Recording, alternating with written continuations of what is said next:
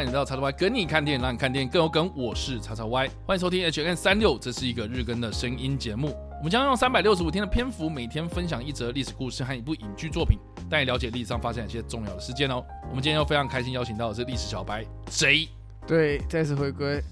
我一定会，我总有一天会想到一个可以接的梗。好啦，我们今天要介绍的电影呢，是在二零一九年上映的一部澳洲战争电影，叫做《一零八悍将》。我不知道，我没有看，但我知道。哦，你没看，但是你知道。就那时候，我记得那时候好像也是蛮讨论度有，说台湾的话，好像也多少有一点讨论度在啊？有吗？有吧？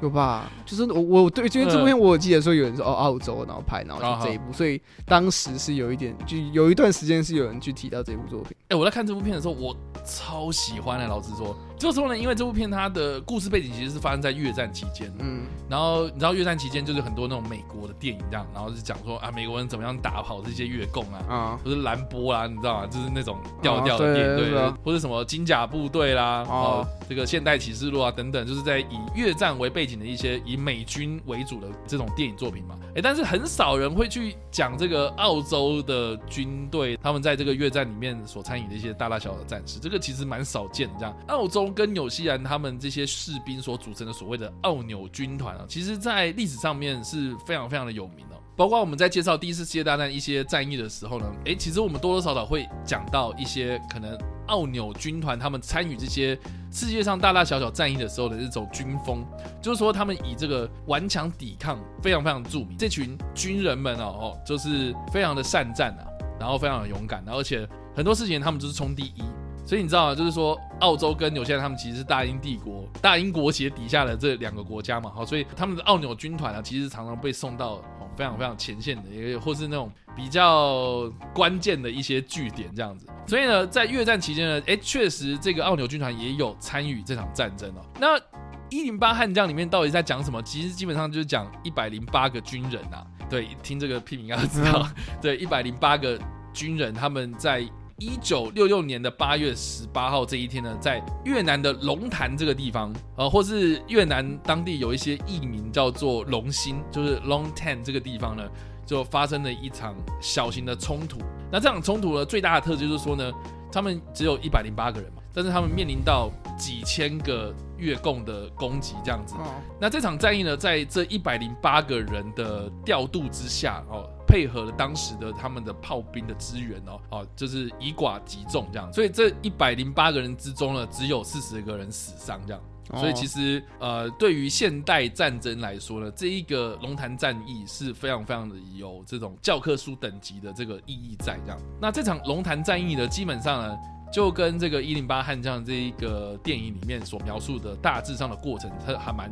一致的，就是它还蛮贴近历史的这样。包括呢，就是说这一个奥纽军团这一百零八个人之中呢，他们有分了很多不同的小队，然后这几个小队呢，就是在当时这个龙潭这个地方的橡胶园里面哦，就是面临到两千多名的越共的来袭，那他们怎么样去躲避，然后怎么样去调度，怎么样去集结，然后怎么样去建立他们的这个通讯这样。然后甚至是呢，能够呼叫在他们后方的这些炮兵，然后去。呃，炮击这些他们要攻击的地方，甚至是呢，在电影里面也有呈现，就是说有两台的军用直升机，然后他们在空中直接丢他们的那个军备到这个底下上面，然后给他们这些补给，这样。所以我觉得我们在看这个一零八悍将的这个电影之中啊，我觉得这个过程啊，我觉得蛮有趣，就是说他其实一直在描述说这几个小队之间的通讯或者是沟通上面怎么样去进行这样，然后甚至是呢，电影当中也有提到一些，就是他们。他们在战场的当下，非常非常混乱的状态之下，怎么样去知道说哦，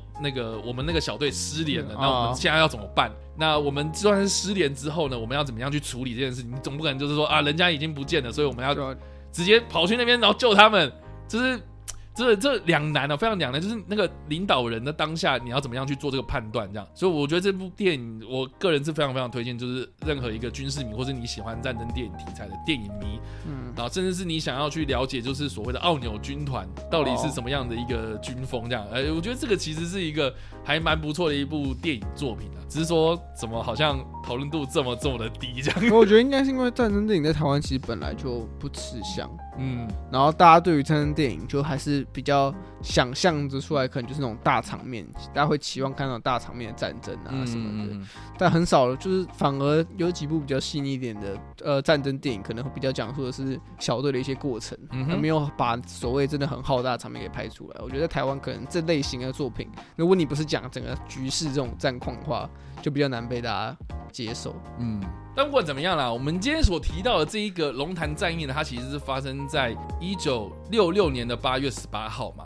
那一九六六年其实已经进行到就是越战的中期啦，就是说我们之前应该有提到那个北部湾事件嘛，就是美国它正式的。介入越南战争这样，然后让这个越战升级这样，那所以一九六六年算是一个呃越战达到了一个稍微巅峰的一个状态这样。所以当年这个奥纽军团呢，他们其实是派遣他们的所谓的特遣部队啦。这个特遣部队呢，其实人数不多，但是他们其实承袭了一战、二战还有韩战的这个战斗的经验哦。但是我觉得蛮有趣，就是说呢，在电影里面所提到这一百零八个人，他们的平均年龄都大概坐落在二十到二十五岁左右。都是非常非常年轻的一群军人，但是他们的老兵哦，就是经验非常老道。就是我刚刚说了，这个奥纽军团他们是已经打过了一战、二战、韩战的一些经验，所以到一九六六年，他们的实战经验是非常非常高的。而且你大家也都知道说，其实澳洲人或是纽西兰人，他们从小就在你知道那种。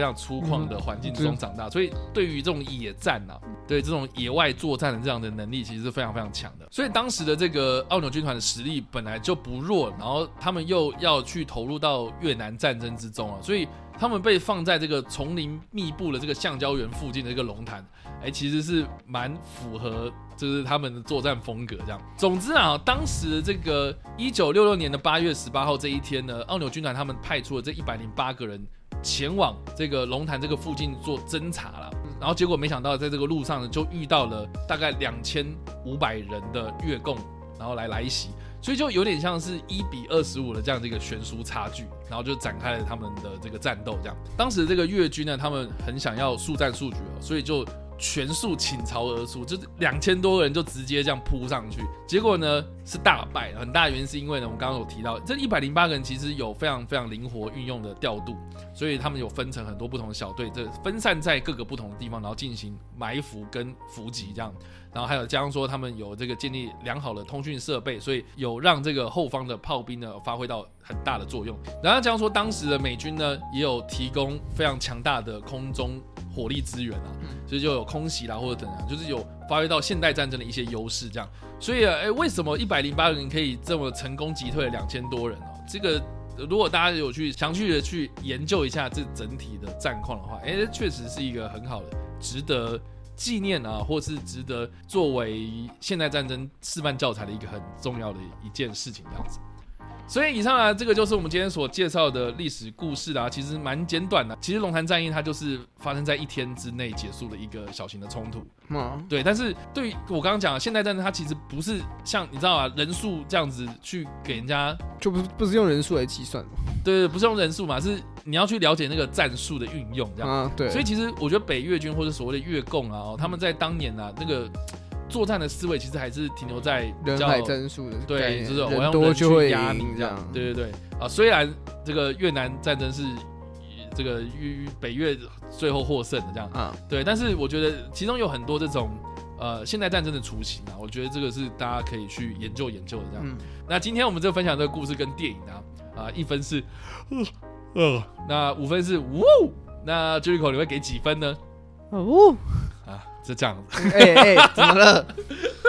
好啦，你会给几分？四分啊，四分。对啊，OK，为什么呢？我觉得这是，就龙潭真的是这样听下来，它是比较属于近期的战争嘛。OK，老实说，这阵应该算是真的蛮近期的啦。呃，我自己会觉得它算蛮近期的一个战争。然后就没应该说对比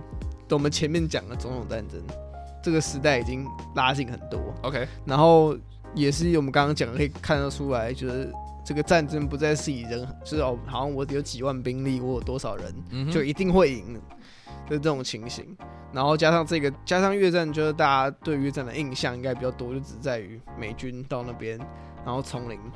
然后很兰波这种概念。我觉得应该说很少人会会以其他国家的角度去讲到越战，大家讲到越战就真的只会想到哦当时的美国而已，然后其他国家基本上是没有太多的发挥空间啊，顶多就是在美国拍的一些越战电影里面，你可能有带到说还是有其他国家人在这边，但基本上不会有太多呃剧情，然后更不用说它还有一个很明确的故事线在讲这件事情，所以我觉得这部作品就像我们说说，可能台湾人还是比较不熟悉这一块历史。所以我觉得大家可能听到这个，他可能会以为这只是一个架空的一个故事，没有吧？它是真实故事改编。对啊，我想说，就大家听到说哦，一零八这样听起来会是一个很架空的故事，大家可能大家可能会以为这是个军事电影。我我了解，但我必须讲，就是说中文片名真的是翻到有点让我觉得有点傻眼，因为一零八悍将就知道说好，它的凸显就是一一百零八个人对上两千多人这样，呃，但是它的英文片名叫做 Danger Close，就是。就有点像是说，那个你知道，在战场上面，如果你要呼叫炮击的话，对，然后这个炮击的位置，就是你报那个位置跟你接近，非常非常接近的话，嗯，那你就会跟这个炮兵讲说，danger close，就是你你要小心一点啊，你要打准一点啊，你不要打到我那种感觉，哦、就是非常非常危险的这个距离这样，嗯，所以 danger close 就是这个意思。然后片名的话，如果你要直接翻叫，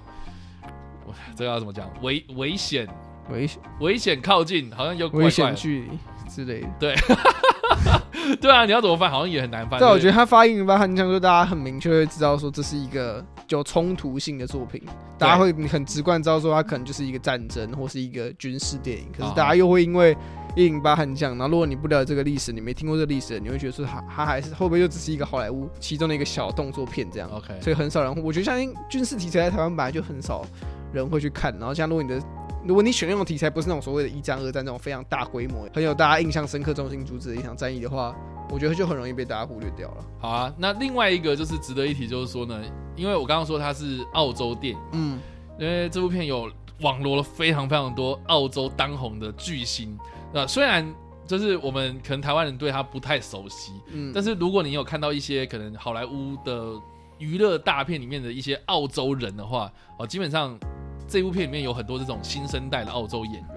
哦，包括不知道 这个 Jericho 有没有看过那个《校外打怪日记》？哦，这我知道，《校外打怪教学》欸。这到底到底校外打怪教学？校外打怪教学。对哦，它其实是一个澳洲电影，哦、然后女主角是那个卢比塔·尼翁狗。对对对啊，但是里面有一个非常那个然后非常废的一个男生。嗯就是不知道无所事事，所以他跑去幼稚园带小朋友嘛。对，就是那一个男生哦。他在这部片里面呢，他也有演。对，那个演员叫做亚历山大·英格兰，这样。对，那这部片里面呢，他就是演一个军官，非常非常震惊。所以你知道，当初我在看《一零八悍将》的时候，我想说，哎，看这个人怎么带带完小朋友，然后结果跑来这边，然后非常非常的震惊哦。然后这个严肃的一个军官这样子，所以你就知道说他这个 演技真的是能屈能伸这样。然后另外还有像是比如说在这个。呃，饥饿游戏里面有演出的陆克布莱西，对，他在这部片里面也是演一个基层的士兵这样子，对对对，然后还有很多那种澳洲新生代演员啦，虽然虽然我们台湾人可能不太熟悉，可是我觉得在澳洲人来说，就是当地这些可能知道非常非常年轻的这些演员，然后集结在这部片里面演出，然后对澳洲人来说，或者是对澳洲的历史来说，都是非常重要的这样。好了，那以上呢就是我们今天所分享的历史故事啦，我们所分享的龙潭战役，以及我们所推荐的电影《一零八悍将》。不知道大家听完这个故事之后有什么想法，或是你有看过这部电影呢？都欢迎在留言区帮留言，或在首播的时候来跟我们做互动哦。当然，如果喜欢这部影片或声音的话，也别忘按赞、追踪我们脸书粉团、订阅 YouTube 频道、IG 以及各大声音平台，也别忘在 Apple Podcast 三十八里板上留下五星好评，并且利用各大的社群平台推荐和分享我们的节目，让更多人加入我们讨论哦。以上呢就是我们今天的 H&M 365，希望你们会喜欢。我们下次再见，拜拜拜。